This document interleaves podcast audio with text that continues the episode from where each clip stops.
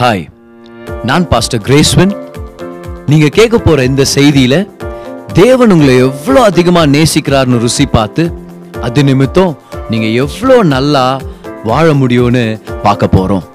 கவனமாக கேளுங்க, மெசேஜை என்ஜாய் பண்ணுங்க. மேத்யூ சாப்டர் பதினேழு அதுடைய முதல் எட்டு வசனங்களை நான் உங்களுக்காக படிச்சுட்டு அதுக்கப்புறம் அதுல இருந்து சில காரியங்களை இன்னும் ஆழமா நம்ம பார்க்க போறோம். அப்படின்னா how to experience supernatural elevation, keys keys to experience supernatural elevation. ரொம்ப சிம்பிள், கவனிங்க. தேவன் நமக்கு வச்சிருக்கிற உயர்வை அனுபவிக்கிறதுக்கான சில ரகசியங்கள். ஏன்னா தேவன் இன்னைக்கு காலையில நமக்கு சொல்லிட்டார், நம்மளை உயர்த்துற நோக்கம் அவருக்கு இருக்குது. நம்ம யாரா இருந்தாலும் வேற லெவல்ல நம்மளை உயர்த்த போறார். எவ்வளவு பேர் நம்புறீங்க அதை? நம்ம குடும்பத்தை வேற லெவல்ல உயர்த்த போறார், நம்மளுடைய வாழ்க்கையை வேற லெவல்ல உயர்த்த போறார், நம்மளுடைய தொழில வேற லெவல்ல உயர்த்த போறார். தேவன் உயர்த்துற பிசினஸ்ல இருக்கிறார். அவருடைய மெயின் ஜாபே இதுதான். ஜீசஸ் உடைய ரெஸ்யூம் நீங்க பாத்தீங்கன்னா அதுல அவருடைய ஒர்க் எக்ஸ்பீரியன்ஸ் பாத்தீங்கன்னா எலிவேஷன், அநேகரை உயர்த்துறது தான் அவருடைய வேலையே. இல்ல விழுந்து போனவங்களை நசுக்கி அவங்களை கசக்கி ஒண்ணு இல்லாம பண்றது அவருடைய வேலை இல்லை, அது ரிலிஜனுடைய வேலை. ஏற்கனவே கஷ்டத்தோட வந்திருப்போம், அவங்கள்ட்ட போனா நீ சரியா ஃபாஸ்டிங் பண்ணல, நீ சரியா இது பண்ணல, நீ தான் சரியா முட்டி போட்டு ஜம்ப் பண்ணல, நீ மண்டி போட்டு குப்புற போடல, நீ தான் தலை தெரிக்க ஆடி வரல, நீ தான் எல்லாம் நம்ம மேலே போட்டு, நீ நீ சரியா பைபிள் படிக்கல, நீ சரியா பிரேயர் பண்ணல. கவனிங்க, ஏசுகிட்ட வந்தீங்கன்னா நம்ம என்னென்ன தவறா செஞ்சோமோ அந்த தொடப்பத்தை வச்சு நம்ம மண்டமல அடிக்க மாட்டாரு. அவர் என்னன்னா நம்ம வாழ்க்கையில செஞ்சு நம்மளை உயர்த்த முடியுமோ அதை தான் பேசுவார். தேவன் குற்றப்படுத்துறவர் இல்ல, தேவன் உயர்த்துகிற தேவன். அதனால்தான் சங்கீதக்காரன் சொல்றார், சேற்றிலிருந்து தூக்கினார் கண்மலை மேல். இதுதான் நம்முடைய தேவன். ஆமென். சேற்றிலிருந்து தூக்கினார் கண்மலை மேல் நிறுத்தினார். சங்கீதக்காரன் பாடின மாதிரி நம்மளும் பாட முடியும் பாடல். இந்த வருஷம் அந்த பாடல் நம்மளுக்கு ரொம்ப அர்த்தம் நிறைஞ்ச பாடலா இருக்க போகுது. ஸோ எல்லாருமே மேத்யூ சாப்டர் பதினேழுக்கு வாங்க. ஒவ்வொரு டீட்டெயிலும் நீங்க நல்லா ஞாபகம் வச்சுக்கணும். ஆறு நாளைக்கு பின்பு இயேசு பேதுருவையும் யாக்கோபையும் அவனுடைய சகோதரனாகிய யோவானையும் கூட்டிக் கொண்டு தனித்திருக்கும்படி உயர்ந்த மலையின் மேல் போய், ஆறு நாளைக்கு அப்புறம் பேதுரு யாக்கோபு யோவானை ஜீசஸ் தனித்திருக்கும்படி மேல கொண்டு போனார். அவர்களுக்கு முன்பாக மறுரூபமானார். ஏன் மேல கொண்டு போனாரு? தேவன் நம்மளை மேல கொண்டு போனார்னா நம்ம பார்க்குற விதம் சேஞ்ச் ஆயிரும். நம்ம உலகத்தை பார்க்குற விதம் ரொம்ப சேஞ்ச் ஆயிரும். ஏலகிரி மலைக்கு ஒரு நாள் கேம்ப் நடத்துறதுக்கு போயிருந்த சில வாலிப பிள்ளைகளுக்காக அவங்களுக்கு கேம்ப் நடத்துறது நான் போகும்போது அந்த பஸ்ல போகும்போது அப்படியே கீழே நான் பார்க்குறேன். பாருங்க, அந்த மலை மேலே போகும்போது எல்லாம் சின்ன சின்னதாக தருது. இது ஒன்றும் பெரிய மேட்டர் இல்லை, உங்களுக்கே தெரியாது இல்லையா? ஓகே, எல்லாம் சின்ன. ஏன்னா எவ்வளோ மேலே போகிறோமோ கீழே இருக்கிறதெல்லாம் சின்னதாக தெரியும். பிளேன்ல உட்காந்து நான் ஒருத்தன் போய் உட்காந்து பக்கத்தில் இருக்கிற ஃப்ரெண்டை பார்த்து சொன்னான்னா, கரெக்டாக தான்டா சொல்கிறாங்க. நானா சொல்கிறேன், இல்லை மேலே போனால் எல்லாம் எறும்பு மாதிரி தெரிவாங்கன்னு சொல்கிறாங்க. அத்தான் பார், பிளேன்லேருந்து பார்க்குறேன் எல்லாம் எறும்பு மாதிரி தான் தெரியுறாங்க. பக்கத்தில் இருக்கிறவன் பார்த்தானா, பலார்னு மூஞ்சில் ஒன்று விட்டானா, அதெல்லாம் எறும்பு தாண்டா ராஸ்கல், இன்னும் பிளைன் மேலேயே போல, சும்மா அவசரப்பட்டு பேசுனதுக்காக. மேலே போனால் எல்லாம் சின்னதா தெரியும். நான் அந்த ஏலகிரி மலை மேலே அப்படி பஸ் போயின்னுக்குது, அப்படியே சுற்றி சுற்றி போகுது. ஃபர்ஸ்ட் ரெண்டு மூணு தடவை ஒரே குஷியாக இருக்கும், ஏ எப்படி போயின்னுக்குறோம் பாரு, சுற்றி சுற்றி போகிறோம். அப்புறமா கொஞ்சம் நேரத்தில் எப்போனா போய் சேருவோம், வாந்தி வரோம் பாரு அந்த நேரத்தில். ஆனாலும் சிரிச்ச முகமாக அப்படியே கண்ட்ரோல் பண்ணி நின்றுங்கிறது நம்ம அந்த இடத்துல. ஏன் அடுத்தவங்க வாந்தி எடுக்கிறத பார்த்து கொஞ்சம் வேடிக்கையாக இருக்கும் சில நேரத்தில். ஆ பா நல்ல வேலை நம்மளுக்கு வரலடா அப்படின்ட்டு. அதுவும் ஃப்ரண்ட் இப்போ நான் சொன்னேன் பாருங்களேன், இந்த மலை மேலே போகும்போது ஜன்னலை க்ளோஸ் பண்ண கற்றுக்கணும். ஏன்னா அங்கே ஒருத்தர் வாந்தியை தாங்கன்னா இங்கே வந்து சேரும், அது இந்த காற்றுல அச்சுன்னு அப்படியே உள்ள வரும். அது நீங்களாம் அனுபவிக்கலன்னு நினைக்கிறேன் அதை. ஆனால் அந்த உயரம் அந்த உயரத்தில் போயிட்டு இருக்கும்போது நான் பார்க்குறேன் கீழே எல்லாம் பெரிய பெரிய ஏக்கர் நிலம் எல்லாம் சின்னதாக தெரியுது. அப்போ நான் ஆண்டவர்கிட்ட பேசலான்னு நினச்சேன் அந்த நேரத்தில். ஆண்டவர் அந்த தமாத்தோட நிலத்தை எனக்கு கொடுங்க ஆண்டவர். பார்த்தா அது இருபத்தெட்டு ஏக்கரா இருக்கும். அது புரியுதா? பெரிய பெரிய பங்களாலாம் ரொம்ப சின்னதாக ஒரு பாயிண்ட் மாதிரி தெரிஞ்சுட்டு இருக்கும் பாரு. அப்பதான் நான் யோசிக்கிறேன், எவ்வளோ மேல போறோமோ அப்போ ஐஸ்வர்யங்களும் உயர்வுகளும் ரொம்ப சின்னதா தெரியும். ஏன்னா ஏசு பெருசா தெரிவார் நம்ம வாழ்க்கையில. அதெல்லாம் ஜுஜுபி, அதெல்லாம் சின்ன விஷயம். சொந்த வீடு வேணுமா? சின்ன விஷயம். சொல்லுங்க பார்க்கலாம், சொந்த வீடு வேணுமா? அது உயர்வு வேணுமா? அது சொந்த கம்பெனி வேணுமா? சின்ன விஷயம். அழகான அருமையான கேரக்டரா இருக்கிற ஒரு ஆணையோ பெண்ணையோ நீங்க திருமணம் ஆகாதவங்க திருமணம் பண்ணிக்கணும் நீங்க விருப்பப்பட்டீங்கன்னா அது தேவனுடைய கண்கள்ல சின்ன, ரொம்ப சின்ன விஷயம். அதெல்லாம் தேவன் செய்வார். ஆனா எப்ப அந்த பெர்ஸ்பெக்டிவ் நமக்கு வரும்னா அவருடைய சமூகத்துல மேல போறோம் தெரியுமா? அப்படின்னா தேவனோட ஒரு உயர்ந்த ஆவிக்குரிய அனுபவத்துக்கு போகும்போது இந்த விஷயங்கள்லாம் ரொம்ப சின்னதா தெரியும். ரொம்ப ஈஸியா உதறி தள்ளிடுவீங்க. பாவம் ரொம்ப சின்னதா தெரியும். உங்களுக்கு கல்யாண வயசு வரல, நீங்க ஊழியத்துக்காக ஒப்பு கொடுத்துருக்கீங்க, உங்க வாழ்க்கை நீங்க ரொம்ப நோக்கமா இருக்கிறீங்கன்னா, இப்பதான் உங்களுக்கு பதினெட்டு வயசுன்னு வச்சுக்கோங்களேன். அப்ப ஏதோ ஒரு பொண்ணு உங்களை ப்ரொபோஸ் பண்ணுனா ரொம்ப சின்ன விஷயமா தெரியும், பெரிய மேட்டரே இல்லை, இல்ல போ அவ்வளவுதான். ஏன்? ஏன்னா ஆண்டவர் என் வாழ்க்கையில ஒரு நோக்கத்தை வச்சிருக்கிறாரு. இப்பவே நான் விளையாடுறதுக்கு நான் விருப்பப்படல. என் வாழ்க்கையில என் பேரை கெடுக்கிறதுக்கோ, என் நேரத்தை கெடுக்கிறதுக்கோ, எனர்ஜியை கெடுக்கிறதுக்கோ எனக்கு தேவையில்லை. இது ஒரு சின்ன விஷயம். ஆமா, நல்லா சொல்லுங்க பார்க்கலாம், சின்ன விஷயம். தேவனுடைய சமூகத்துல எவ்வளவு மேல போறோமோ அவ்வளவு நம்ம வாழ்க்கையில பிரச்சனைகளும் சின்னதா தெரியும், கடன் பிரச்சனை சின்னதா தெரியும், கெட்ட பழக்கங்கள் சின்னதா தெரியும். அப்ப ஆண்டவர் அவங்களை உயர்ந்த மலைக்கு கொண்டு போறாரு. ஆமென். எவ்வளவு பேர் விருப்பப்படுறீங்க அதுக்காக? ஆண்டவர் உயரமா கொண்டு போவார் பாரு. கொண்டு போய் என்ன பண்றாரு பாருங்க, அவர்களுக்கு முன்பாக மறுரூபமானார். எதுக்காக கொண்டு போனார்? தேவன் நம்மள அவரை பாக்குறதுக்கு. சோ இந்த வருஷம் ஆண்டவர் நம்ம சூப்பர் நேச்சுரலா உயர்த்த போறார். இயேசுவை பாக்குறதுக்கு, இயேசு யாருன்னு தெரிஞ்சுக்கிறதுக்கு. மறுரூபமானார்னா என்ன அர்த்தம்னா, ஜீசஸ் எல்லா தடவையும் மனுஷரா வெளிப்பட்டார்ல. சோ பேதுருவோ யாக்கோபோ யோவானா அவரை மனுஷனா தான் பார்த்தாங்க. அவர் செய்யற அற்புதத்தை வச்சு தெய்வம்னு தெரிஞ்சுக்கிட்டாங்க. ஆனா பாக்குறதுக்கு எப்படி இருந்தாரு? மனுஷனா தான் இருந்தாரு. கண்டிப்பா அழகா, வாட்ட சாட்டமா, உயரமா, ஹேண்ட்ஸமா இருந்திருப்பாரு. முடி வேற விட்டுக்கிறாரு லாங்கா, சரியா? அப்ப நல்லா இருந்திருப்பாரு, அழகான்றதுல எந்த சந்தேகமும் இல்லை. அதுவும் யூதர்கள், அவங்க ஒரு ஸ்பெஷலான ஒரு ஜாதி, அவங்களும் ரொம்ப நல்லா இருந்திருப்பாங்க. ஆனா அவரை தெய்வமா இன்னும் பார்க்கல. ஆனா அன்னைக்கு மலை மேல பேதுருவும் யாக்கோபு யோவானும் தூங்கி நின்றாங்களாம். ஆக்சுவலா இவர் பிரேயர் பண்ண கூட்டு போனார். சரி வாங்கப்பா பிரேயர் பண்ணலாம் அப்படின்னு உடனே இவன் பாவம் தூங்கிட்டாங்க. ஆனா இவங்க எந்திரிச்சு பார்க்கும் போது மகிமையா இருக்கிறார் ஜீசஸ். ஏன் உயர்ந்த அனுபவத்துக்கு தேவன் நம்மளை கொண்டு போகணும் விருப்பப்படுறாரு? இயேசுவை புது வகையில நம்ம பார்க்கணும்ன்றதுக்காக. ஏன்னா அவரை பார்த்துட்டோம்னா அவரை மாதிரி நம்ம மாறிடுவோம். அதனாலதான் உயரமும் உன்னதமும் அந்த பாடல் நான் பாட சொன்னேன். ஏன்? அவர் உயரமானவர்னு பார்த்துட்டோம்னா நம்மளும் உயர்த்தப்படுவோம், நம்மளும் உயருவோம். ஏன்னா அவர் எப்படி பார்க்கிறோம் அப்படித்தான் நம்ம மாறுவோம். செகண்ட் கொரிந்தியன்ஸ் த்ரீ எயிட்டீன்ல போட்டிருக்குது, நானும் திறந்த முகமாய் கர்த்தருடைய மகிமையை கண்ணாடியிலே காண்கிறதை போல கண்டு அதே சாயலாகத்தானே மகிமை மேல் மகிமை அடைந்து மறுரூபம் ஆக்கப்படுகிறோம். அவர் எவ்வளவு நல்லவர்னு பார்த்தா நம்மளும் நல்லவங்களா வாழ்வோம். அவர் எவ்வளவு நீதிமான்னு பாக்குறோமோ நம்மளும் நீதிமான்களா வாழ்வோம். அவர் எவ்வளவு தயவு நிறைஞ்சவர்னு பார்த்தா நம்ம வாழ்க்கையில தயவு டிரான்ஸ்பர் ஆகுது. அவர் எவ்வளவு உயர்ந்தவர்னு பார்க்கும்போது நம்மளும் உயர்த்தப்படுறோம். ஆமென். இயேசுவை வேற லெவல்ல பார்க்கணும். அடுத்தது நீங்க பாத்தீங்கன்னா, தொடர்ந்து மறுரூபமாகும் போது அவர் முகம் சூரியனை போல பிரகாசித்தது, அவர் வஸ்திரம் வெளிச்சத்தை போல் வெண்மையாயிற்று. அப்பொழுது மோசேயும் எலியாவும் அவரோட பேசுவர் பேசுகிறவர்களாக அவர்களுக்கு காணப்பட்டார்கள். அப்பொழுது பேதுரு இயேசுவை நோக்கி, இவங்க ரெண்டு பேர் பேசினுக்கிறாங்க, நடுவில் மூக்க நலிக்கிறது யாரு? பேதுரு. இவங்க மூணு பேர் பேசிங்க, ஜீசஸ் நீங்க இப்படி, ஜீசஸ் நீங்க அப்படின்ட்டு. பேதுரு சொல்றாரு நீங்க இப்படி அப்படி அப்படின்னு. இவர் நடுவில் வர்றாரு.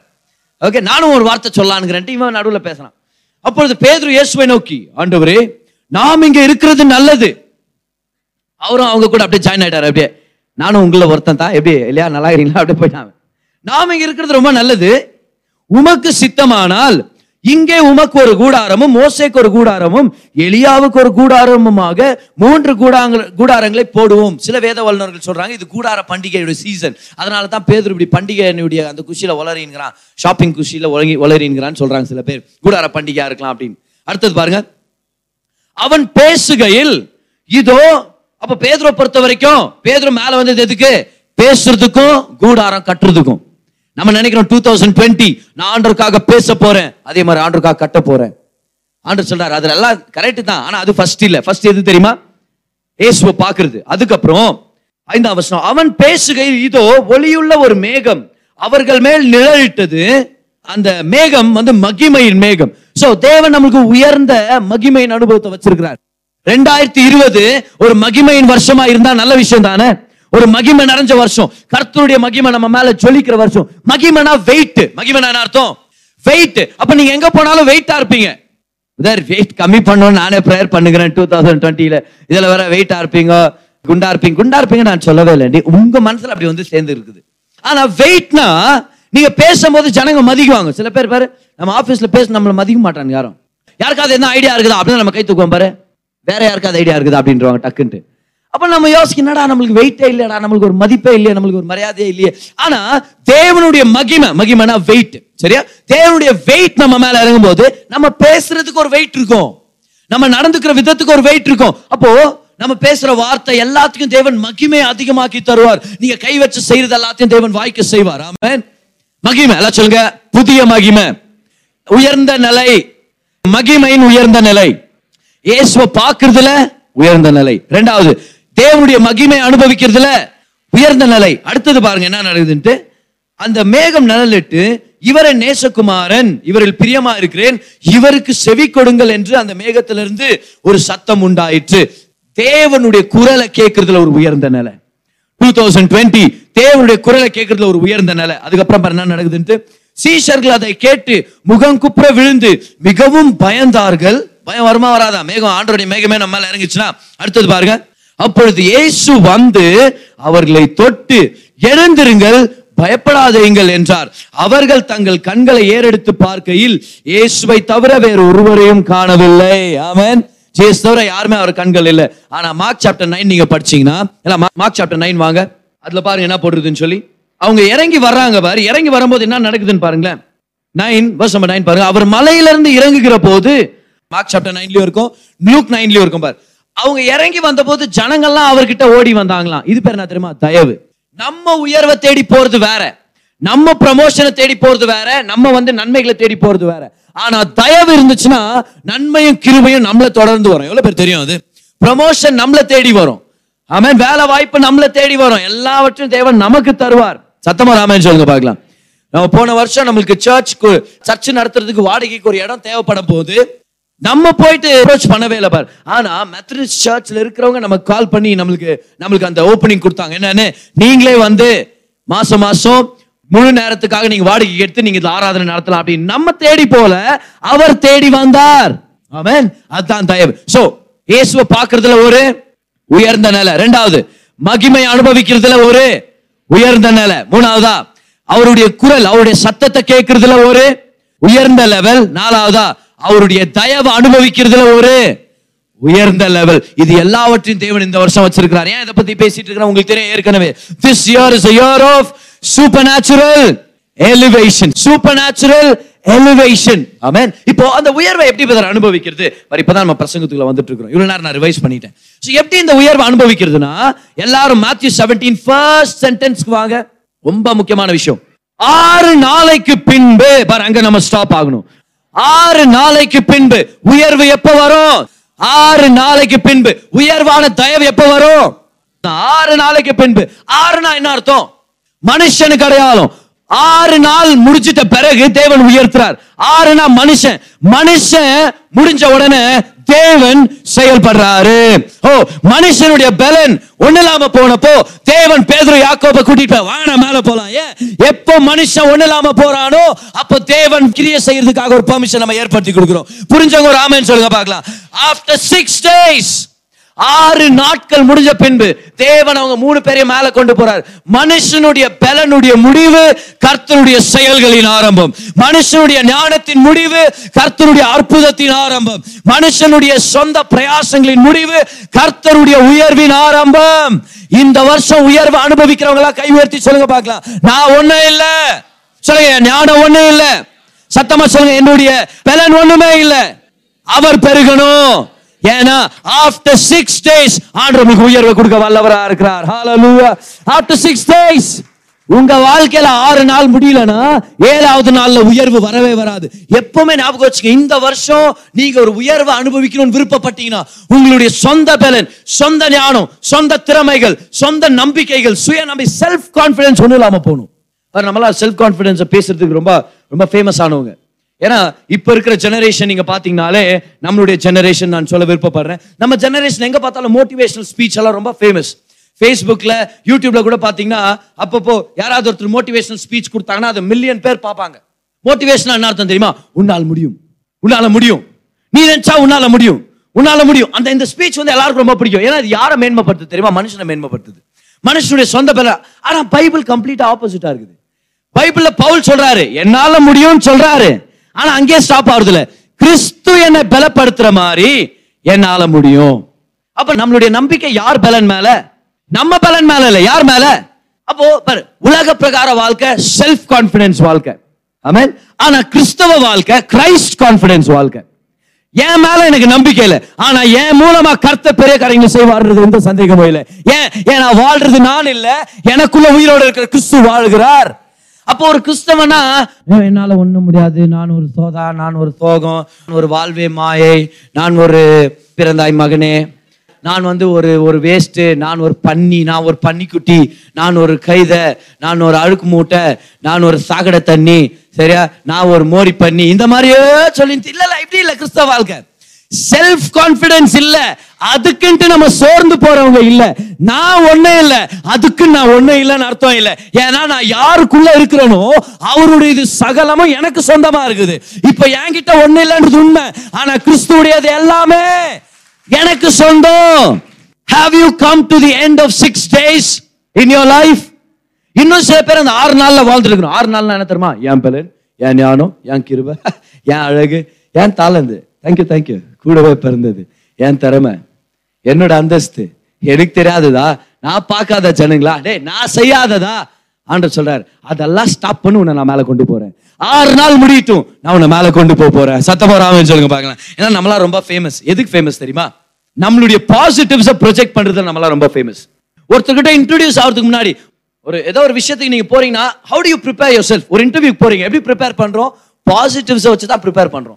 ஒரு பெரிய கம்பெனி மேனேஜரையோ இல்லை செலிபிரிட்டியோ அவங்கள நம்ம மீட் பண்ண போறோம்னா, அந்த இன்ட்ரோடக்ஷனை ஏற்கனவே நம்ம ப்ரிப்பேர் பண்றோம். வீட்டில் கண்ணாடி முன்னாடி இல்லை பாத்ரூம்ல ஏதோ ஒரு இடத்துல நம்ம ப்ரிப்பேர் பண்றோம். எப்படின்ட்டு, ஹாய் ஐம் கிரேஸ்வின், இதை நம்ம ப்ரிப்பேர் பண்றோம். எப்படி எப்படி இன்ட்ரடியூஸ் ஆகலாம், எப்படி இன்ட்ரடியூஸ் ஆகலாம் அப்படின்னு சொல்லி. ஏன்னா நம்மளுடைய பாசிட்டிவ்ஸை நம்ம ப்ரெசென்ட் பண்ண நம்ம விருப்பப்படுறோம். பொண்ணு பார்க்க போகும்போது மாப்பிள்ளை எப்படி இருந்தா என்ன, ஆனால் அன்னைக்கு புது சட்டு புது பேண்ட்டு, நம்ம அப்படிதான் இருக்கணும். அது பழைய சட்டெல்லாம் போட்டு வராதிங்க தயவு செய்து, வீட்டுக்குள்ளே சேர்க்க மாட்டாங்க. அது உண்மை, நல்லா ப்ரெசென்டபிளா இருக்கணும்ன்றது உண்மை. ஆனா பாசிட்டிவ்ஸ் இல்ல, போகும்போது கூட எதுவுமே குறைவா சார் இல்லைன்னா கூட வாடகைக்கு ஒரு கார் வாங்கி கரெக்டாக வீட்டு முன்னாடி இறங்கணும். நம்ம ஏன் பாசிட்டிவா காமிக்கணும்? ஏன்னா நமக்கு வந்து நம்ம பலவீனங்களை மேன்மை பாராட்டுறதுல நம்ம ஃபேமஸ் இல்லை, பலவீனங்களை மூடி மறைக்கிறதுல நம்ம ஃபேமஸ். ஒன்னும் தெரியாத மாதிரி இருக்காதீங்க, உண்மைதானே? நம்ம பாசிட்டிவ்ஸை காமிக்கணும் தான் நம்ம விருப்பப்படுவோம். ஆமேன், கரெக்டா இல்லையா? பொண்ணு பார்க்குற இடத்த தான் நான் எடுக்கிறேன், ஏன்னா அவங்க தான் நிறைய நேரத்தில் பாசிட்டிவா இருக்கணும். அப்புறம் பொண்ணு எது வரைக்கும் படிச்சிச்சு, அது பொண்ணு படிக்காமலே இருந்திருக்கும், ஆனாலும் ஏதாவது சொல்லுவாங்க பாருங்க வீட்டில். இல்லை இந்த மாப்பிள்ளை படிக்காம இருந்திருப்பாரு, என்ன பொண்ணு எது வரைக்கும் படிச்சிச்சு, வெள்ளடிக்கிற வரைக்கும் படிச்சிச்சு, அப்புறம் வீட்டுக்கு வந்துச்சு, ஏதாவது ஒன்று சொல்லி ஆகணும். அப்புறம் மாப்பிள்ளை எது வரைக்கும் படிச்சாரு, மாப்பிள்ளை மதுரை வரைக்கும் படிச்சுட்டு வந்தாரு, அப்புறம் அப்புறம் புக்குக்கு சொந்தக்காரன் வாங்கி போயிட்டான், பஸ்ல வரும்போது வர்றதெல்லாம் பேசினு இருப்பாங்க. ஒருத்தர் அப்படிதான் சொல்லிக்கிட்டாங்களா, எது இருந்தாலும் பெருசா சொல்றா மாப்பிள்ளடா, நம்ம நம்ம கெத்து கம்மி பண்ணக்கூடாது, எது இருந்தாலும் பெருசா சொல்லு அப்படின்ட்டு. சரி, இவங்க கார்ல வந்து இறங்கினாங்களா பாரு வீட்டில். அப்புறம் எப்படி நம்ம மாப்பிள்ளை வீட்டாரெலாம் எப்படி வந்தீங்க, கார்ல வந்தீங்களா? கார்ல இல்லை, நாங்கள் பஸ்ல வந்தோன்ட்டுக்கிறோம் மாப்பிள்ளை, ஏன்னா அது பெருசாகுது அதை விட, புரியுதா? அப்படியே கொஞ்ச நேரம் இருமுனா நம்பர் அப்படியே அப்படின்னு இருந்த உடனே, ஐயோ என்னாச்சு மாப்பிள்ளை, கோல்டா? கோல்டாலாம் இல்லை, டிபி வந்துக்குது அப்படின்ட்டான் அவன். டாய் அப்படி சொல்லா, இல்லை நீங்கள் தானே பெருசாக சொல்லுவீங்க, சரியா? அப்புறம் கடைசியெல்லாம் போகும்போது, அப்புறம் நான் மாப்பிள்ளை பொண்ணு பிடிச்சிக்குதா உங்களுக்கு? இவர் பார்த்தாரு, பொண்ணு கூட பெருசாக யார் கட்டிங்க, எனக்கு பொண்ணுடைய அம்மா ரொம்ப பிடிச்சிக்குது, செருப்பில் சன்பிக்கிறான் வீட்டுக்கு. நம்மளுடைய என்ன தெரியுமா, ஓ நம்மளுடைய பாசிட்டிவா காமிக்கலாம்ப்பா, பாசிட்டிவா. ஆனால் ஆண்டவர் சொல்றாரு, உன் பாசிட்டிவை சைடில் வை, உன் நெகட்டிவை காமி, ஏன்னா அங்கதான் நான் வேலை செய்ய முடியும். நீயே நீயே வேலை செஞ்சுக்கிறேன்னா நான் என்னத்துக்கு உனக்கு வரணும்? ஆனால் என்னைக்கு நீ முடியலன்று அன்னைக்கு தானே நான் வரணும். நிறைய பேர் நினைக்கிறோம், நான் மட்டும் பரிசுத்தமா வாழ்ந்துட்டேன்னா தேவன் எனக்கா கிரியைகளை செய்வார். நீங்க மட்டும் உங்க சொந்த பலனால பரிசுத்தமா வாழ முடிஞ்சா அவர் என்னத்துக்கு? நான் மட்டும் கெட்ட பழக்கத்தை வெளியே வந்து இது சரி பண்ணி அது சரி பண்ணி வந்துட்டேன், நான் ஆண்டவர் நான் ஆசீர்வதிக்குவா இருப்பாருங்க. அப்ப என்னத்துக்கு உங்களுக்கு ஆசீர்வாதம்? நம்ம ஒண்ணு இல்லாத பார்த்தானா அவர் தேவை. நல்லா கவனிங்க, ஆறு நாளைக்கு பின்பு தேவன் அவங்க உயரத்துல கொண்டு போக விருப்பப்படுறார். இந்த வருஷம் நம்மளை நம்பி வாழ்ற வாழ்க்கை இல்ல, அவரை நம்பி வாழ்ற வாழ்க்கை. ஆமென். நம்ம ஞானத்தை நம்பி வாழ்ற வாழ்க்கை இல்ல, நம்ம பலனை நம்பி வாழ்ற வாழ்க்கை இல்ல, நம்ம திறமைகளை நம்பி வாழ்ற வாழ்க்கை வேண்டாம். ஆறு நாளைக்கு பின்பு தேவன் அவங்களை உயரத்துக்கு கொண்டு போனாரு. நல்லா கவனிங்க, உஷா சாகுற வரைக்கும் உடன்படிக்கை பெட்டி எருசலேமுக்குள்ள வர முடியாது. உஷா சாகலனா உடன்படிக்கை பெட்டி எருசலேமுக்குள்ள வர முடியாது, தாவீதுடைய கனவு நிறைவேறாது. பிரதர் யார் பிரதர் அந்த உஷா? உஷா இல்ல உஷா, நான் பேர் என்னது உஷான்றவன் ஒரு பையன். நல்லா கவனிங்க பார்க்கலாம், உடன்படிக்கை பெட்டி எடுத்துட்டு போகும்போது ஒரு காளை மாட்டு வண்டி, அந்த மாட்டு வண்டியில தான் அந்த உடன்படிக்கை பெட்டி எடுத்துட்டு போயிட்டு இருக்கிறாங்க. அது ரோடு கொஞ்சம் தடுமாறுற மாதிரி இருந்ததுனால அந்த அந்த அந்த காளையும் கொஞ்சம் அப்படி இப்படி போய் பெட்டி கொஞ்சம் நகர்ந்ததுனால அந்த உஷான்றவன் என்ன பண்றாரு, அப்படியே கையை நீட்டி இவர் உடன்படிக்கவே காப்பாத்திட்டு வரான். இவரு ஜீசஸையே இவர் காப்பாத்திட்டு வரான், இவர் தாங்கி பிடிச்சிருவாரான் பேதுரு மாதிரி. ஞாபகம் இருக்குதா? நல்ல வேலை ஜீசஸ் இருந்தாரு, இல்ல பேதுருன்னு செத்துட்டுப்பான். பேதுரு சொல்றாரு, நீ என்ன ஜீசஸ் கவலைப்படுற, நாக்குறேன் நான் நாத்துக்கிறேன், உனக்கு இன்னும் தொட விட்டுருவானா நானு, எத்தனை பாரு காய்கறி கத்தின்றான் அவன் கெத்செமனே தோட்டத்துல, சரியா? ஆனா உஸா என்ன பண்றான், உடன்படிக்கை பெட்டி அவன் அவன் கையினால, பாரு இது என்னத்துக்கு அடையாளம், அவனுடைய கையை நீட்டி தொட்டான சொந்த பிரயாசங்கள். உஸானா என்ன அர்த்தம் தெரியுமா? பெலன், என் பெலன் அர்த்தம். உஸா என் பெலன். ஆமென். உஸா கை நீட்டி உடன்படிக்கை தொட்டா, தொட்ட உடனே செத்துட்டான். தாவீது பயந்துறான். ஆனா கொஞ்ச நாளுக்கு அப்புறம், ஒரு மூணு மாசத்துக்கு அப்புறம் தாவீது திரும்பியும் வர்றான். இப்போ சரியான விதத்துல உடன்படிக்கை பெட்டியை கொண்டு வரான். இப்ப தேவன் வர, until Uzzah dies in your life, the ark of the covenant will be, will not become captain in your life. இத நல்லா ஞாபகம் வச்சுங்க. தேவன் உங்களை உயர்ந்த லெவல் கொண்டு போகணும்னா உஸா சாகணும். உஸான்னு அர்த்தம் என் பலன், என் பலன் அப்படின்ற மனப்பான்மை சாகணும்.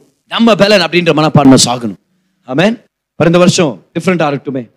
எப்ப பார்த்தாலும் நான், என் வாழ்க்கை, என்னுடைய கனவு, நான் நான் அது நான் என்னால முடியும், என்னால ஹேண்டில் பண்ணிடுவேன். ஆஃபீஸ்ல ஒரு சண்டை இதா, சரி ஆஃபீஸ்ல யாராவது நம்மளை பத்தி போட்டு கொடுத்துருங்கிறாங்க, ஏதோ ஒரு வகையில நம்மள மிஸ்டேக் பண்ணி இமீடியட்டா போய் உங்களை கன்ஃபரன்ட் பண்ணணும்னு நினைக்காதீங்க. இமீடியட்டா போயிட்டு உனக்கு மட்டும் பேச தெரியுமா, எனக்கு வாய் இல்லையா, எனக்கு மூக்கு இல்லையா, அப்படியே பேசிட்டு போயிட்டு அப்படின்னா நான் பாத்துக்கிறேன், யாரும் எனக்கு தேவையில்ல, அந்த மனப்பான்மை எல்லாம் ஒதுக்கி வச்சிடணும். அப்படின்னா எல்லாருக்கும் ஒரு டோர் மேட்டா மாறுங்க. எல்லாரும் உங்களை உங்களை உங்களை நசுக்கி உங்க உங்க மேல நடந்து போட்டோன்னு நான் சொல்ல, ஆனா ஒரு தெளிவு இருக்கட்டும் மைண்ட்ல. எனக்கு ஒன்று நடந்துச்சுன்னா என்னை காப்பாத்த தேவன் ஒருத்தர் இருக்கிறாரு, அவர் மேல நான் சார்ந்து இருக்கிறேன். ரெண்டாவது, முதலாவது எவ்வளவு பேர் ஞாபகம் இருக்குது, ஆண்டு நம்ம உயர்வு கொண்டு போறாரு. நம்ம சுயபலன் சாகும் போது, சுயபலன் சாகும் போது, after six days he took them up a high mountain. Amen. After six days யார் யாரை கூட்டிட்டு போனாருன்னு பாருங்க. யார் யாரை கூட்டிட்டு போனாரு?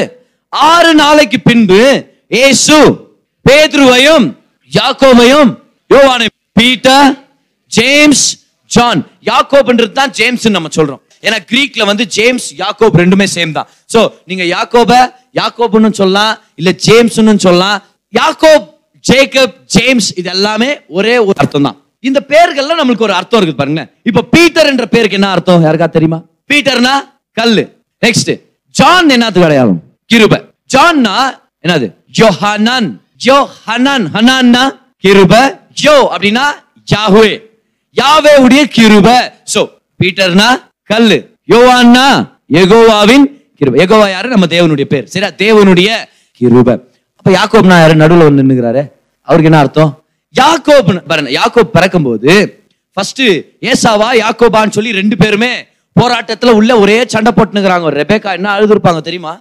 ஒரு குழந்தை கர்ப்பத்துல இருந்தாலே அந்த குழந்தைய எட்டி ஒதுக்கிருத்தோம், அது உருண்டுறதும் பிறந்துருத்தோம் உள்ள வயிற்றுல. சரியா? அப்புறம் அந்த குழந்தையுடைய முடி வளர ஆரம்பிச்சிருந்தோம், பயங்கரமா குத்தும்பார். இந்த செவன் எயிட் மந்த்ஸ்க்கு அப்புறம் இந்த தாய்மார்கள் அவங்க கர்ப்பவதியா இருக்கும் போது ரொம்ப கஷ்டப்பட்டுருவாங்க. சரியா? சில பேர் சில பேர் சில பேர் வந்து அந்த கஷ்டங்கள் எல்லா பிரெக்னன்சியும் டிஃப்ரெண்ட்ன்றது நம்ம ஞாபகம். ஜென்ரலா ஜென்ரலா சில காம்ப்ளிகேஷன்ஸ் இருக்கலாம். எப்படி குழந்தையுடைய மூவ்மெண்ட்டும் அதாவது அந்த முடியெல்லாம் வளர ஆரம்பிச்சா பயங்கரமா குத்துமாம்பார். ஆனா இப்ப ரெண்டு பேரும் உள்ளே சண்டை போட்டுருந்தாங்கன்னா ரெபேக்காக்கு எப்படி இருந்து யோசிச்சு பார்ப்பார். சோ ரெண்டு பேரும் சண்டை போட்டுங்கிறாங்க. எதுக்கு? யார் ஃபர்ஸ்ட் வெளியே வருது அப்படின்னு. இப்போ ஏசாவும் யாக்கோப் ஃபைட் பண்ணுகிறான். யாக்கோப் தோத்துட்டான். பிறக்கும் போதே தோத்துதான் பிறகுறான். நமக்கு எல்லாம் இருக்கும் அடையாளம். ஆனா ஏசா பிறந்துறான் பாருங்க. பிறந்துட்ட பிறகு யாக்கோப் அவனுடைய காலை புச்சுனே பிறகுறான். போவாதடா அண்ணா, அண்ணாவும் அச்சுரண்டா அண்ணான்ட்டு அப்படியே அவன் அப்படியே பிறக்கும் போது பார்த்தா ஏசா வெளியே வந்துறான், யாக்கோப் காலை புச்சுனே வெளியே வரான். அப்ப அவங்க அப்பா அம்மா என்ன பேர் வைக்கிறாங்கன்னா, ஒன்னு காலவாரி உறவன் பேர் வைக்கிறாங்க, இன்னொன்னு அதுக்கு ஏமாத்துக்காரன் அர்த்தம், இன்னொரு அர்த்தம் இருக்குது, அது வந்து ரீப்ளேஸ் பண்றவர் அர்த்தம். ஏன்னா இவன் இவங்க அண்ணனை ரீப்ளேஸ் பண்ணணும்னு நினைச்சான். ரீப்ளேஸ்னா இருந்த இடத்துல வேற ஒண்ணு வைக்கிற மாதிரி, ஏற்கனவே ஒரு விஷயம் இருக்கிற இடத்துல இன்னொன்னு வைக்கிற மாதிரி. சோ என்ன பதறி உள்ள என்னத்துக்கு பேசினுக்கிறீங்க அப்படின்னா, இத்தா பிரசங்கம். பீட்டர்னா கல் என்னத்துக்கு அடையாளம்? நியாய பிரமாணம். ஏன்னா பழைய ஏற்பாட்டு பத்து கட்டளைகளை தேவன் எது மேல எழுதினாரு? கல்லுகள் மேலதான் எழுதினார் இல்லையா? சோ பீட்டர் யாருக்கு அடையாளம்?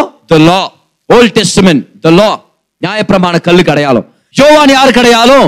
புதிய ஏற்பாட்டு கிருபை. ஏன்னா யோவானுடைய பேருக்கு அர்த்தம் என்னது? கிருபை. ஆனா யாக்கோப் யாரு? ரீப்ளேஸ் பண்றவர்.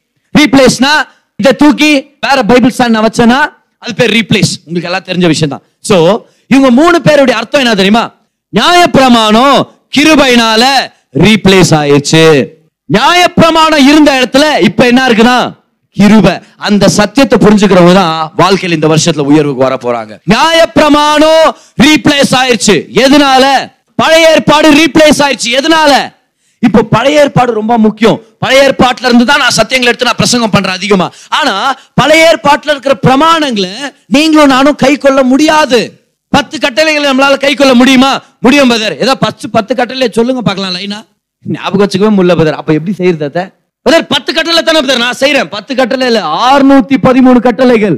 ஆறுநூத்தி பதர் ஜீசஸ் எனக்கு போதும் பதர் அப்படின்னு வந்துருவீங்க நீங்க இல்லையா? ஏன்னா நம்ம கிருபையால தான் வாழ்ந்துட்டு இருக்கிறோம். இதனால ஞாபகம் பாரு, ஒரு நாள் ஒருத்தன் பரலோகத்துக்கு போனானா, போன உடனே ரொம்ப துப்பு துப்புன்னு அப்படியே உள்ள போனா நம்ம சில பேர் அப்படி நினைச்சிரும், பரலோகத்துக்கு போனா அப்படி கிடுகிடுன்னு உள்ள போயிட்டா சேர்த்துருவாங்க நம்மள உள்ள. புரியுதுல? யாரோ ஒருத்தருக்கேனா எப்பரா நீ பல்லவத்துல வருவேன், நீ ஏசுவை ஏத்து அவசனா நேச்சுரல் பண்ணுவேன் நானு, அப்படியே டக்குன்னு உள்ள போவேன் வெளியே வருவேன், உள்ள போவேன் வெளியே வருவேன், அப்படியே உள்ள போவேன் வெளியே. ஃபைனலா பீட்டர் நம்மளை பார்த்து சொல்லுவாரு, டாய் ஒன்னு உள்ள இல்ல வெளியே போன்வாரு, நான் உள்ள வந்துருவேன் அப்படின்னு. நான் அவன் சின்ன பிள்ளைத்தனமாவா நம்ம நடந்துக்க முடியாது. பல்லவத்துல போய் பல்லவத்து போகும்போது ஒருத்தர் பேதுரு ஸ்டாப் பண்ணாரான், வெறும் அதுக்கு அதை தான் இன்னத்துக்கு உள்ள அந்த மாதிரி இன்னும் நல்ல காரியம் பண்ண. அப்ப இவன் சொன்னானா, சார் நான் வந்து சில நல்ல காரியங்கள் செஞ்சுதான் சார் வந்துக்கிறேன். அவன் சொன்னார், சரி நீ பண்ண நல்ல காரியத்தெல்லாம் சொல்லு, நூறு மார்க் போடுறேன், நூறு மார்க் நீ எட்டா உன்னை உள்ள சேர்க்கிறேன். ஏன்னா பாசிங் மார்க்கே ஹண்ட்ரட் தான் ஆண்டவர் முன்னாடி. நான் பயங்கரமா இருக்கு பாருங்க, யாராவது சந்தோஷப்படுறீங்களா? அந்த மாதிரி எக்ஸாம் எழுதுறதுக்கு பாசிங் மார்க்கே ஹண்ட்ரடு. நான் அப்படியே ஆல் டிக்கெட் கிழிச்சு போட்டு போயின்னு இருப்பேன். நான் என்னத்துக்கு எக்ஸாம் வைக்கிறேன்? ஹண்ட்ரட் ஹண்ட்ரட் எடுக்கணும்னா எனக்கே வைக்கிறேன், டீச்சருக்கு வை. நானே கஷ்டப்பட்டு வந்து பச்சுன்னு வந்துக்கிறேன், நைட்டெல்லாம் கரண்ட் பில்லை ஜாஸ்தி பண்ணி விட்டு. ஹண்ட்ரட் மார்க் எடுத்தா தான் பாஸ். இதை நல்லா ஞாபகம் வச்சுக்கோங்க, ஆண்டவருடைய சமூகத்தில் ஹண்ட்ரட் மார்க்ஸ் எடுத்தா தான் பாஸ், இல்லைன்னா ஜீசஸ் வேணும் உங்களுக்கு. ஹண்ட்ரட் மார்க்ஸ் எடுத்தா தான் பாஸ், இல்லைன்னா ஜீசஸ் இருந்தா தான் மாசு. சும்மா சுத்துவீங்க நீங்க ஒரு லூசு. வேற என்னென்னமோ வருது இந்த நேரத்தில் எல்லாம். ஆவியானவர் சில நேரத்தில் டி ராஜா இது மாதிரி பண்ணுவார், அவர் மேலே போட்டக்கூடாது. நம்ம என்ன நல்லது பண்ண சொல்றான்னா, சரி நான் வந்து எங்கள் அப்பா அம்மாவை ரொம்ப கனப்படுத்தினேன் அப்படின்னு ஒன்று ஒரு பத்து மார்க் போட்டாராம் பார். சில டைம் கோவத்தை திட்டிக்கணும் அப்படியே கம்மி பண்ணாரான், ஒன் மார்க் போட்டாரான். சரி அடுத்தது சொல்றான்னா, அவன் சர்ச்சுக்கு நான் ரெகுலரா போவேன் சார். அப்படியே வா வெரி குட், ஆனா ஒரு ரெண்டு வாரம் மிஸ் பண்ணிட்டேன், அப்படியே ஹாஃப் போட்டாரான், ஒன்றரை மார்க் எடுத்துக்கிறேன். நான் வந்து என் பிறந்த நாள் அன்னைக்கு ஏழைங்களுக்கெல்லாம் நிறைய தான தர்மம்லாம் பண்ணியிருக்கிறேன், நான் வாழ்க்கையில நிறைய கொடுத்துருக்கிறேன். நான் ஒன்று அப்படியே ஒரு இருபது மார்க் போடலான்ற நேரத்தில், ஆனா நான் என்ன பண்ணுவேன், வெறும் புளியோகரை தகாளி சாப்பாடு தான் போடுவேன்னு அங்கே ஒரு கால் மார்க் தான் போட்டாரான். இப்போ ஃபுல்லா ட்ரை பண்ணி இப்போ ஒன்றும் ஞாபகமா வரமாட்டேங்குதான் பாரு. அப்புறம் சார் எவ்வளோ மார்க் எடுத்துக்கிறேன்னு சொன்னீங்கன்னா நல்லா இருக்கும் அப்படின்னா, நீ வந்து அப்படி ஒன்னே முக்கால் மார்க் எடுத்துக்கிறான் நான் நூறுக்குன்னு. இவன் சொன்னானா, சார் இந்த கெதியில நான் மார்க் வாங்குறதா இருந்தா கர்த்தருடைய கிருபையால மட்டும்தான் சார் நான் உள்ள போக முடியும். நான் நம்பர் அப்ப பேசுறேன், என்ன சொன்னேன் என்ன சொன்னேன் நான் இல்ல இல்ல எதை கோபப்படாதீங்க, இந்த மாதிரி ஒரு கெதியில என் மார்க் இருந்துச்சுன்னா அவருடைய கிருபை இல்லாம என்னால உள்ள வர முடியாது. பேதுரு ஹண்ட்ரட் மார்க்ஸ் போட்டு உள்ள கூப்பிட்டுட்டாராம். ஏன்? கிருபையால மட்டும்தான், நம்ம சொந்த பரிசுத்தத்தினால நம்மளுடைய கிரியைகளால இல்ல. எவ்வளவு பேரு பிரதர் என்னால ஹண்ட்ரட் மார்க்ஸ் எடுக்க முடியாது அப்படின்றவங்களா கை உயர்த்தி சந்தோஷமா ஆமென் சொல்லுங்க. உங்களுக்கும் எனக்காக தான் இயேசு கிறிஸ்து பூமியில வந்திருக்கிறார். ஆமென். வேஸ்ட்டுங்களும் ஃபெயிலியருங்களும் ஒன்னே முக்கா மார்க்கே முக்கியங்கிற நம்மள தூக்கின்னு போறதுக்கு தான் இயேசு வந்திருக்கிறார். ஆமென். ஏன்னா அவர் ஹண்ட்ரட் மார்க்ஸ் எடுத்தவர். ஹalleluya. You have to live under grace. The stone has been replaced by the grace of God. இன்னைக்கு இன்னும் ஸ்டோன் கீழே வாழ்ந்துட்டு இருக்காதீங்க. ஸ்டோன்னா என்ன தெரியுமா? நியாயப்பிரமாணத்து மனப்பான்மையில வாழ்ந்துட்டு இருக்காதீங்க. நியாயப்பிரமாணத்து மனப்பான்மைனா நான் ஒழுங்கா இருந்தா தான் தேவன் என்னை நேசிக்குவார். ஆனா கிருபையின் மனப்பான்மை என்ன தெரியுமா? ஏசு ஒழுங்கா இருக்கிறதுனால தேவன் என்னை நேசிக்கிறார். நியாயப்பிரமாண மனப்பான்மை என்ன தெரியுமா? நான் பரிசுத்தமா இருந்தா தான் எனக்கு ஆசீர்வாதம் சொந்தம். ஆனா கிருபையின் மனப்பான்மை என்ன தெரியுமா? ஏசு கிறிஸ்துவினால சகல ஆசீர்வாதம் எனக்கு சொந்தம், அந்த ஆசீர்வாதத்தினால நான் பரிசுத்தமா வாழ போறேன். நியாயப்பிரமாணம் எப்படி தெரியுமா? நான் வண்டி இழுத்துன்னு போறேன், என்னைக்காவது ஒரு நாள் ஆண்டவர் எனக்கு மாடை தருவாரு, மாட்டு வண்டியா மாறிடும் அது. ஆனா கிருபை எப்படி தெரியுமா? மாடை கொடுத்துறாரு மாட்டு வண்டியில, அதுக்கப்புறம் வண்டியில நம்ம உட்காரோம், வண்டியே நம்மளை இழுத்துன்னு போகுது, நம்ம வண்டி இழுத்துன்னு போக தேவையில்ல. ஆமென். பழைய ஏற்பாடு எப்படி தெரியுமா? ஒரு போர்வெல் மாதிரி உடஞ்சு போன போ அச்சு அச்சு அச்சு ஃபைனலா இத்தினோண்டு தண்ணி வர நேரத்துல சேர் தண்ணி வரும். அதான் பழைய ஏற்பாட்டு வாழ்க்கை. புதிய ஏற்பாட்டு வாழ்க்கை ஒரு ஊற்று, ஜீவ ஊற்று. ஆமென். ஆட்டோமேட்டிக்கா வரும், அதை யாரும் பம்ப் பண்ண தேவையில்ல. பழைய ஏற்பாட்டு வாழ்க்கை எப்படி தெரியுமா? நல்லா ஞாபகம் வச்சுக்க, புதிய ஏற்பாட்டு வாழ்க்கையில தேவன் கிருபை கொடுத்துறார், அப்புறம் நம்ம நல்ல வாழ்க்கை வாழணும். பழைய ஏற்பாட்டு வாழ்க்கையில முதல் நல்லவனா வாழணும், அப்புறமா தான் ஆண்டவர் நமக்கு ஆசீர்வாதத்தை தருவார். புதிய ஏற்பாடு எப்படின்னா சோஃபால உட்காந்து டிவி பாக்குற மாதிரி. ஓகே, எவ்வளவு பேர் என்ஜாய் பண்றீங்க அதை? வீட்டுல தினமும் சோஃபால உட்காந்து டிவி பாக்குறோம். ஆனா பழைய ஏற்பாட்டு வாழ்க்கை எப்படி தெரியுமா? டிவி மேல உட்காந்து சோஃபாவை பாக்குற மாதிரி. ஆனா ஒரே போர் அடிக்குது, நீ உல்டா பண்ணிட்டுக்கிறீங்க பிரதர் வாழ்க்கைய. ஏன்? நான் நல்லவனா இருந்தா தான் கிருபை, நீங்க உல்டா பண்ணிட்டீங்க வாழ்க்கையை, அதனால தான் வாழ்க்கையை போர் அடிக்குது. எவ்வளவு பேர் கிறிஸ்தவ வாழ்க்கை போர் அடிக்குதுன்னு சொல்றீங்க? கை தூக்காதீங்க. நாங்க எல்லாரும் உங்களை குற்றப்படுத்துற மாதிரி திரும்பி பார்ப்போம். கிறிஸ்தவ வாழ்க்கை போர் அடிக்கிற வாழ்க்கையில ஒருவேளை கிறிஸ்தவ வாழ்க்கை போர் அடிக்குதுன்னா you are living under the old கவர்னன். எங்க டிவி மேல உட்காந்து சோஃபாவை பார்த்துக்கிறீங்கன்னு அர்த்தம். ஆனா கிறிஸ்தவ வாழ்க்கை எக்ஸைட்டட் வாழ்க்கை. நல்லா கவனிங்க, நான் ரொம்ப சந்தோஷமா இருக்கிறேன். போராட்டங்கள் இருக்குது, பலவீனங்கள் வரலாம், சில குறைவுகள் வரலாம், ஆனா கர்த்தருடைய சந்தோஷத்தை யாராலுமே திருட முடியாது. ஏன்னா நான் வாழ்ற வாழ்க்கை ஏன் மேல சார்ந்தது இல்ல, நியாயப்பிரமாணத்தை நம்பி நான் வாழ்றது இல்ல, ரட்சகரை நம்பி நான் வாழ்ந்துட்டு இருக்கிறேன். அவர் எனக்கு நன்மைகளை செய்வார். ரெண்டாவதா, இந்த உயர்வை எப்படி விதர் நான் எதிர்பார்க்கறது? நியாயப்பிரமாணத்துக்கு கீழே வாழ்ந்தீங்கன்னா கீழே வாழ்வோம், ஆனா கிருபையின் மேல வாழ்ந்தோம்னா மேல வாழ்வோம். ஆமென். When you live under grace, you are higher. சில வசனங்கள் நான் உங்களுக்கு எடுத்து நான் சொல்றேன் பாருங்க, ரொம்ப வேகமா. எல்லாரும் ஹீப்ரூஸ் சாப்டர் எட்டுக்கு வாங்க. ஹீப்ரூஸ் சாப்டர் எட்டு verse number six. இங்கிலீஷ்ல இந்த வசனங்களுக்கு ஹீப்ரூஸ் எட்டு சிக்ஸ்ல நீங்க பாத்தீங்கன்னா, the new covenant is a better covenant. அத சொல்லுங்க, better. betterனா என்னது? நியாயப்பிரமாணம் நல்லது, பாவத்தை தெரிஞ்சுக்கிறதுக்கு நல்லது, ரட்சகர் வேணும்னு தெரிஞ்சுக்கிறது நல்லது.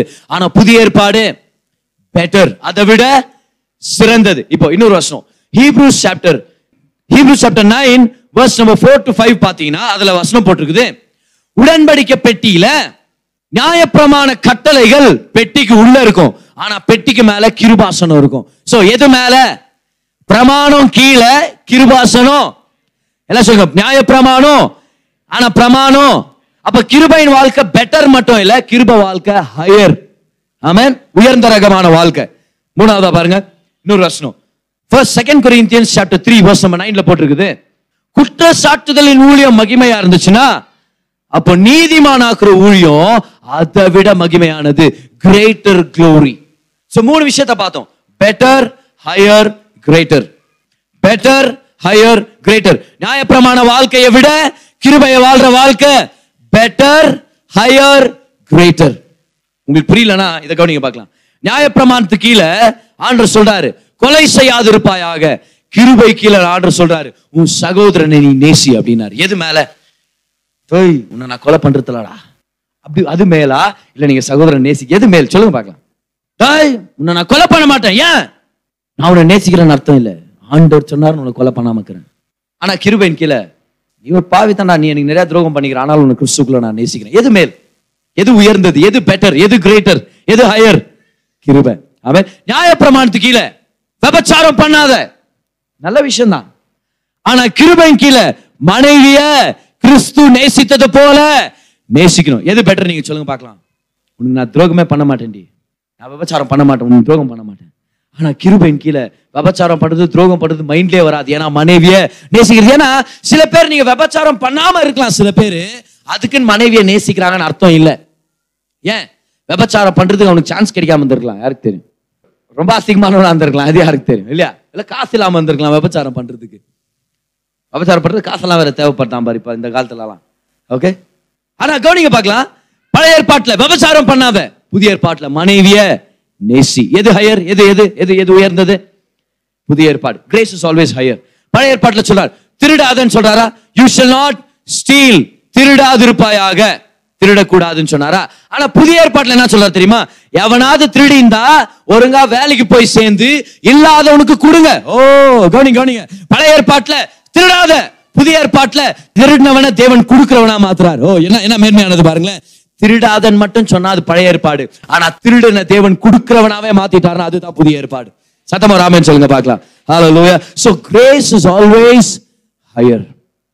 பிரதர், இந்த வருஷம் நான் உயர்ந்த வாழ்க்கை வாழணும் பிரதர் அப்படின்ட்டு நீங்க நியாயப்பிரமாணத்துக்கு கீழே வாழ்ந்துட்டு இருந்தீங்கன்னா உயர்வையே நம்ம பார்க்க முடியாது. ஏன்னா பத்து கட்டளைகள் பெட்டிக்கு உள்ள இருந்துச்சு, பெட்டிக்கு மேல இருந்த மூடி பேரு கிருபாசனம். ஆமென். நியாயப்பிரமாணத்துக்கு கீழே வாழ்ந்தா, நியாயப்பிரமாணம் ரெண்டு விஷயத்த உங்களுக்கு நான் சொல்லி தரேன் பிரதர். நான் எப்படி கண்டுபிடிக்கிறது நான் நியாயப்பிரமாணத்துக்கு கீழே இருக்கிறேனா இல்ல கிருபையின் கீழே இருக்கிறேனா?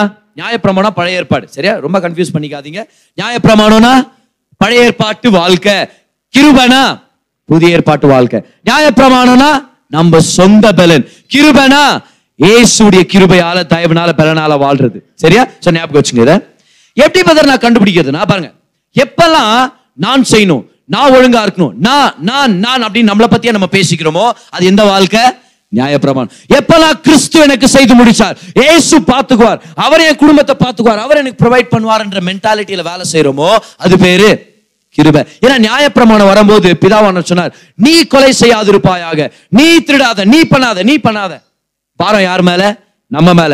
ஆனா கிருபையை கொண்டு வரும்போது தேவன் சொல்றார் நான் உங்களுக்கு புது இருதயத்தை கொடுத்து, நான் என் பிரமாணங்களை உங்களுக்குள்ள எழுதி வச்சு, நான் உங்க பாவங்களை மன்னிச்சு, நான் உங்க தேவன் அர்ப்ப. நீங்க பாரு யார் செய்யறது எல்லாத்தையுமே தேவன். பழைய ஏற்பாட்டுல யார் செய்யறது எல்லாத்தையுமே நம்ம, புதிய ஏற்பாட்டுல யார் செய்யறது எல்லாத்தையுமே சோ எப்பெல்லாம் நம்மளுடைய கிரியைகள் மேல நம்மளுக்கு எண்ணம் வருதோ, இல்ல நம்ம பண்ண பாவத்து மேல நம்மளுக்கு குற்ற உணர்ச்சி வருதோ, யார் யார் குற்றச்சாட்டுதல வாழ்ந்துட்டு இருக்கிறோமோ நம்ம எல்லாரும் பழைய ஏற்பாட்டுல வாழ்ந்துட்டு இருக்கிறோம். அது பரிசுத்தம் இல்ல. சில பேர் நினைக்கிறோம் எப்ப பார்த்தாலும் ஆண்டவர்கிட்ட வந்து ஆண்டவரே நான் பாவி, ஆண்டவரே நான் பாவி, ஆண்டவரே என் பாவமே என் பாவமே, ஐயோ என் காயமே, என் துரோகமே, நான் ஒரு பாவம். சில பேர் நினைக்கிறேன் அது பெரிய பரிசுத்தம் அப்படின்னு.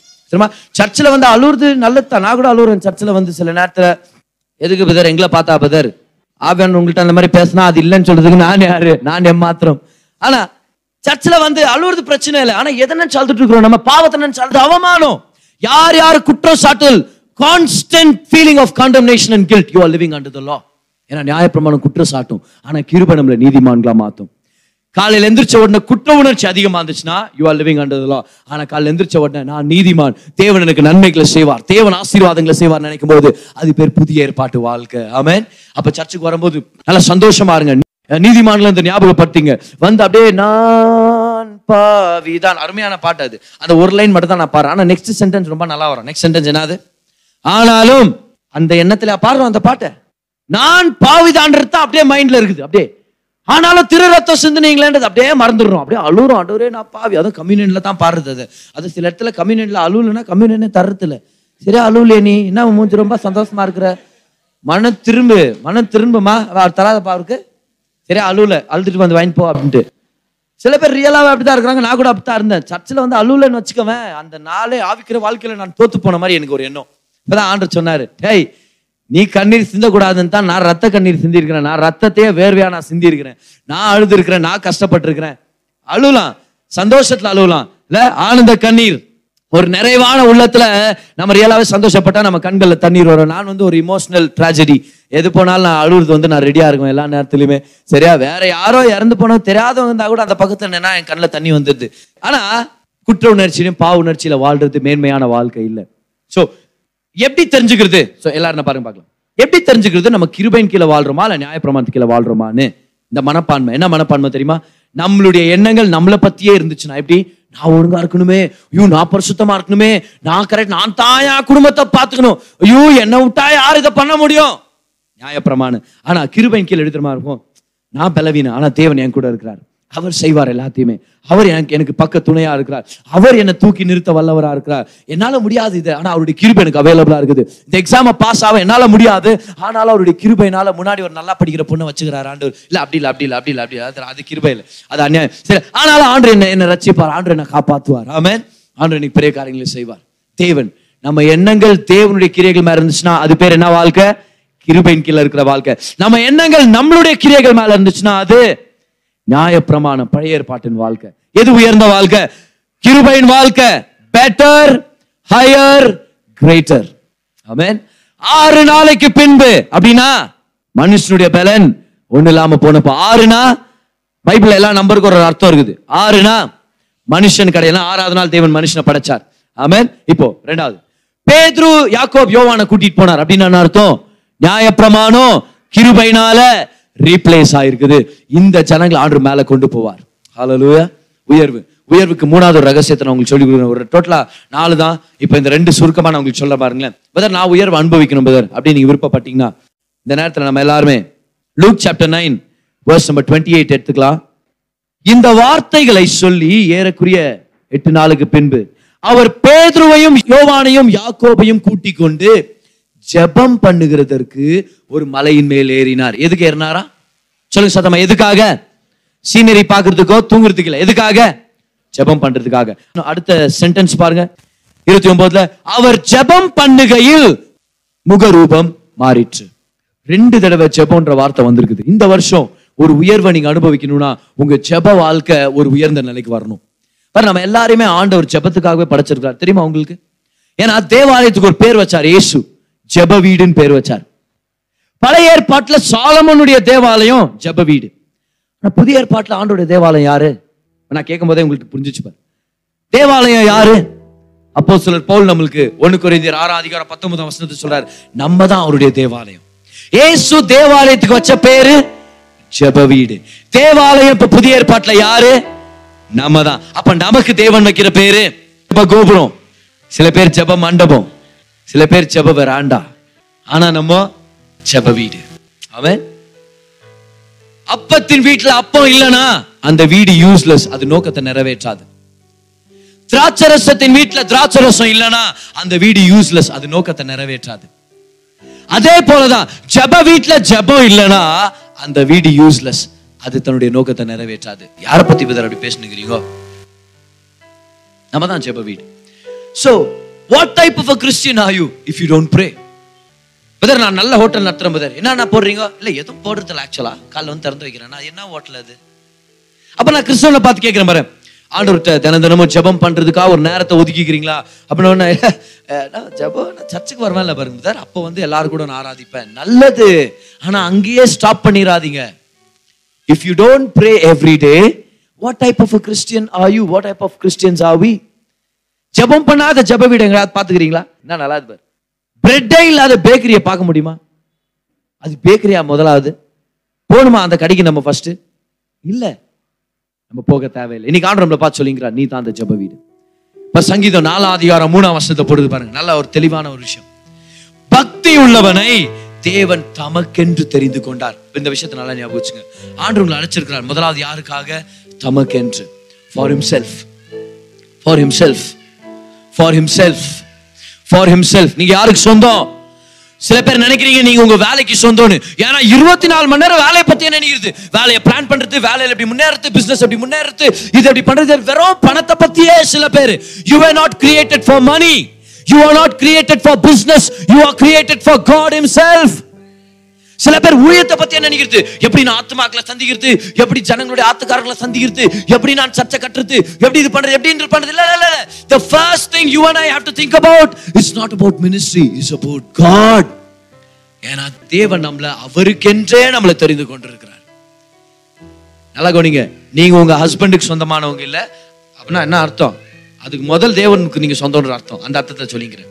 நீங்க உங்க வேலைக்கு சொந்தம் இல்லை, நீங்க உங்க கெரியருக்கு சொந்தம் இல்லை, நீங்க உங்க வண்டிக்கு சொந்தம் இல்லை. சில பேர் வண்டியை தான் நேசிக்கிறாங்க ஆண்டவரை விட, சரியா? சில பேர் வேலையை நேசிப்பாங்க, சில பேர் அவங்களுடைய மியூசிக் இன்ஸ்ட்ருமெண்ட்டை நேசிப்பாங்க. அதெல்லாம் ஒரு பக்கம் வச்சு சொல்லுங்க, நான் தேவனுக்கு என்றே தெரிந்து கொள்ளப்பட்டவன். You are a prayer house. ஆமென். இந்த வருஷம் ஆண்டவருக்கு உயர வச்சிருக்கிறார். முதல் ரகசியம் என்னது? ஆஃப்டர் சிக்ஸ் டேஸ் ஞாபகம் வச்சுங்க. முதல் ரகசியம் என்னது? எப்படி உயர்வு அனுபவிக்கிறது அப்படின்னு என்ன அர்த்தம்? மனுஷனுடைய பலன் என்னைக்கு ஒண்ணு இல்லாம போறோமா அன்னைக்கு தேவன் நம்மளை உயர்த்துவா. ரெண்டாவது ரகசியம் என்ன கத்துக்கிட்டோம்? நம்ம வாழ்க்கையில இருக்கிற பேதுரு யோவானால ரீப்ளேஸ் ஆகப்படணும். நம்ம நியாயப்பிரமாணத்தின் சுய நம்பிக்கையின் வாழ்க்கையில அவருடைய கிருபையின் வாழ்க்கைக்கு நம்ம வரணும், ரெஸ்ட்ஃபுல்லான வாழ்க்கைக்கு நம்ம வரணும். மூணாவதா நம்ம ஜெப வீட்டுக்குலாம் மாறணும். You are a prayer house. நாலாவதா, இது எவ்வளவு முக்கியமான விஷயம் பாருங்க, அவங்க மலையில இருந்து இறங்கி வரும்போது அங்க ஒருத்தன் பிசாசு பிடிச்சு அலறிட்டு இருக்கிறான். அப்போ ஏற்கனவே இந்த சீசர்களா ட்ரை பண்ணிருக்காங்க ஓட்டுறதுக்கு. ஆனா இவங்க யார் பிசாஸ் ஓட்ட ட்ரை பண்ணி அந்த பிசாஸ் போல யூதாஸ் போயிருக்கிறா. பிசாஸ் சொல்லி இது நீயே ஒரு பிசாஸ் போட அப்படின்னு சொல்லி இருந்திருக்கோம். கரெக்டா? யாராலுமே பிசாச வரட்டும் உள்ளவர். ஆனா மலை மேல மகிமையை பார்த்தவங்க இப்ப இறங்கி வர்றாங்க. எவ்வளவு பேர் தெரியும் அற்புதம் நடக்க போகுது அப்படின்னு? லோ லெவல் வாழ்க்கையில வாழ்ந்துட்டு இருக்கிறவங்க அநேக ஆசீர்வாதங்களை அநேகருக்கு செய்ய முடியாது. தே cannot help anybody. ஏன்? அவங்களுக்கே ஹெல்ப் தேவை. அவங்களே அவ்வளோ விஷயத்த குறை உள்ளவங்களா மறைச்சு அப்படியே வாழ்ந்துனே இருப்பாங்க. போ இன்னைக்கு what kind of people are we? Mountain பீப்புளா இல்லைன்னா கீழே வேத பாரகர் கூட சண்டை போட்டுருந்தாங்களா சீசருங்க? எப்படி இருந்திருக்கோம்ல? எந்த அளவுக்கு சண்டை போச்சுன்னு நம்மளுக்கு தெரியல. ஆனா அந்த வேத பாரகர்கள்லாம் நியாயப்பிரமாணத்துக்காரங்க. இங்க மேல இருக்கிறவங்க என்னத்தை பார்த்தாங்க? கிருபை. எல்லாரும் பார்க்கலாம் கிருபை. ஆனா கீழே இருக்கிறவங்க எங்க ஃபைட் பண்ணிட்டு இருக்கிறாங்க? நியாயப்பிரமாணத்துக்கு ஃபைட் பண்ணிட்டு இருக்காங்க. What kind of a believer are you? கிருபையில ரெஸ்ட் எடுக்கிற பிலீவரா இல்ல நியாயப்பிரமாணத்துக்கு கூட போராடிட்டு இருக்கிற பிலீவரா? ஜீசஸ் கீழே வந்தாரு, என்னடா சண்டை போட்டுக்கிறீன்னு ஃபர்ஸ்ட் கேட்கிறாரு. நான் சண்டை போட்டுக்கிறீங்கன்ட்டு அந்த பிசாஸ் பிடிச்ச அந்த மகனுடைய அப்பா வந்து சொல்றாரு, ஐயா நீங்களாவது காப்பாத்துங்க, உங்க சீஷர்கிட்ட கொண்டு போன அவங்களால துரத்த முடியல, சின்ன வயசுல இருந்து அவனை தள்ளின தள்ளி விட்டுருது, அவனை நெருப்புல தள்ளி விடுது. சூசைட் ஸ்பிரிட், தற்கொலை ஆவி அவனை வாட்டி வதைக்குது. ஏதாவது பண்ண முடியும். உடனே ஏசு சொல்றாரு, என்கிட்ட கொண்டு வாங்க, என்கிட்ட கொண்டு வாங்க. அவர்கிட்ட கொண்டு போன உடனே அந்த பிசாசு ஆண்டு ஒரே வார்த்தையில ஆண்டு துரத்திடுறாரு. அவர் சொல்ல திரும்பி வரக்கூடாது இவங்கிட்ட அப்படின்னு உடனே ஒரு விடுதலை கொடுத்துறாரு. நிறைய பேர் சொன்னாங்க அவன் செத்துட்டான் அப்படின்னு. ஆனா ஏசு பாரு, இது ரொம்ப முக்கியமான விஷயம் பாருங்களேன். அந்த பேசேஜ் நம்ம படிக்கும்போது நம்மளுக்கு தெரியும் பாருங்க. அவன் செத்து போயிட்டான்னு சொல்லுவாங்க. ஆனா வசனம் போட்டிருக்குது, ஏசு அவனுடைய கையை பிடிச்ச அவனை, ஏன்னா அவர் உயர்த்துகிற தேவன், சத்தமா ராமன் சொல்லுங்க பார்க்கலாம். He's a God of elevation. ஜனங்க உங்களை பார்த்து சொல்லலாம் செத்துட்டான், ஜனங்க உங்களை பார்த்து சொல்லலாம் மடிஞ்சிட்டான், ஜனங்க உங்களை பார்த்து சொல்லலாம் ஆயிடுச்சு அந்த பொண்ணுடைய வாழ்க்கை அவ்வளவுதான், ஆயிடுச்சு அந்த பையனுடைய வாழ்க்கை அவ்வளவுதான், ஃபெயில் ஆயிட்டான், போயிட்டான், எழுதி தள்ளிட, அவெல்லாம் ஒண்ணுமே இல்லை, அவன் சீட்டை கீழ்ச்சிடு, அவன் உருப்பிட மாட்டான். ஜனங்க எல்லாரும் அவனை பார்த்து சொன்னாங்க அவன் செத்துட்டான். ஆனா இயேசு சொல்றாரு, எப்படா சாவ முடியும்? ஜீவனை கொடுக்குற நான் இருக்கும் அது எப்படி சாவ முடியும்? கை நீட்டி ஆண்டவர் தூக்கி விட்டார், ஆண்டவர் உயர்த்தி விட்டார். ஹல்லேலூயா. இந்த வருஷம் ஜனங்களுடைய வார்த்தைகள் ஒரு பக்கம் வைங்க, ஆண்டவர்களை உயர்த்துவார். ஆனா நாலாவது இதுதான் ஒரு முக்கியமான விஷயம். God will give you a mountain experience so that you can come down and lift people up. அநேகரை மேலே கொண்டு வர்றதுக்காக எவ்வளோ பேர் இன்னைக்கு இயேசுவை தெரியாமல் இருக்கிறாங்க தெரியுமா? நம்ம வீடு பக்கத்தில், ஏன் நம்ம குடும்பத்திலேயே அவங்களே நம்ம கூட்டு வரதுக்கு சில நேரத்தை கஷ்டப்படுறோம். ஆனால் இந்த வருஷம் நம்ம எல்லாரும் ரொம்ப ஒரு தீர்வு எடுக்கணும். என்ன என்ன தீர்மானம் எடுக்கணும்னா, அநேகரை நான் சர்ச்சுக்கு கொண்டு வர போகிறேன், அநேகரை இயேசுகிட்ட கொண்டு வர போகிறேன். அதான் சரி, அப்படி தான் சொல்லி இருக்கணும் நான். அநேகரை இயேசு, ஏன்னா சர்ச்சுக்கு வர்றதுனால அவங்க வாழ்க்கை மாற போகிறது இல்லை, இயேசு வந்தாருன்னா வாழ்க்கை மாறும். ஆமேன். இந்த பில்டிங்கில், இந்த செவரில் எந்த வல்லமையும் இல்லை, ஏசுடைய பிரசனத்தில் தான் வல்லமை இருக்குது. ஆமேன். கொண்டு வாங்க, நம்ம சர்ச்சுக்கு கொண்டு வாங்க. நாலாவது இந்த கேள்வி நான் கேட்கிறேன். When God takes you to a high mountain, are you willing to reach down to people in low estate? கீழான நிலையில இருக்கிற ஜனங்களை தூக்கி விடுறது உங்க கையை நீங்க நீட்டுறதுக்கு நீங்க விருப்பப்படலன்னா அந்த உயர்வு நம்மளுக்கு வரவே வராது. ஏன்னா தேவன் நம்மளை உயர்த்துறதே அநேகரை உயர்த்துறதுக்காகவே, நம்மளை உயர்த்துறதே அநேகரை உயர்த்துறதுக்காக தான். இன்னைக்கு மலை மேல பேதுரு, யாக்கோபு, யோவான் இருந்தாங்க. ஆனா கீழே இறங்கி வந்து செத்து போன சந்ததிக்கு உயிரை கொடுத்து எழுப்புறதுக்காக ஆண்டவர் கொண்டு வந்திருக்கிறார். நல்லா ஞாபகம் வச்சுங்க இதை. இந்த வருஷம் ஆண்டவர் சில உயர்வுகள் நம்மளுக்கு தரப்போறார். எவ்வளவு பேர் ஒத்துக்கிறீங்க அதை? உயர்ந்த நிலையின் வீடு, உயர்ந்த நிலையின் வேலை, சம்பள உயர்வு, திருமணம் ஆகாத சில பேருக்கு அந்த திருமண வயசு இருந்துச்சுன்னா ஆண்டு உங்களுக்கு திருமணம் செஞ்சு வைக்க திட்டமிட்டு இருக்கிறார். ஆண்டு சில காரியங்களை செய்ய போறார், ஆண்டு உங்களுக்கு உயர்த்த போறார். எவ்வளவு பேர் நம்புறீங்க? God is a God of elevation. உங்க வாழ்க்கை இதே மாதிரி இருக்காது, நீங்க நல்லா இருக்க போறீங்க. இந்த வருஷத்து ஆரம்பத்தில் இதை நோட் பண்ணீங்க. டிசம்பர் வாட்ச் நைட் சர்வீஸ்ல அநேகர் சாட்சி கொடுக்க நீங்க ரெடியா இருப்பீங்க, நேரம் இருக்காது. ஏன்? God is a God of elevation. God is a God of elevation. இப்ப நீங்க இருக்கிற மாதிரி நீங்க இருக்க போறது இல்லை இந்த வருஷம் முடிவுல. கர்த்தர் உங்களை உயர்த்த வல்லவரா இருக்கிறார். பக்கத்துல இருக்கிற பார்த்து சொல்லுங்க பார்க்கலாம், என்ன நல்லா பாத்துக்கன்னு சொல்லுங்க பார்க்கலாம், இப்பவே சொல்லுங்க. ஏன்னா நான் இதே மாதிரி இருக்க போறது இல்லை, ஆண்டவர் என்னை உயர்த்த போறார். விசுவாசிக்கிறவங்க கை உயர்த்தி ஒரு ஆமென் சொல்லுங்க பார்க்கலாம். தேவன் உங்களை உயர்த்துவார். ஆண்டவர் செம்மையான லெவல் ஆண்டவர் நம்மளை உயர்த்த போறார். இப்ப இருக்கிற மாதிரி நம்ம இருக்க போறது இல்லை, கர்த்தர் நம்மளை உயர்த்துவார். ஆமென். ஹல்லேலூயா. ஆண்டவர் நம்ம வாழ்க்கையை பிரகாசிக்க நல்லா கரையில தட்டுங்க, நன்றி செலுத்துங்க, நன்றி செலுத்துங்க. ஹல்லேலூயா, ஹல்லேலூயா. நீங்க கேட்ட இந்த பாட்காஸ்ட் உங்களுக்கு ஆசீர்வாதமா இருந்திருக்கும். அநேகருக்கு இதை ஷேர் பண்ணுங்க. மீண்டும் அடுத்த பாட்காஸ்ட் உங்களை சந்திக்கிற வரைக்கும் ஞாபகம் வச்சுக்கோங்க, தேவன் உங்களை அதிகமா நேசிக்கிறார்.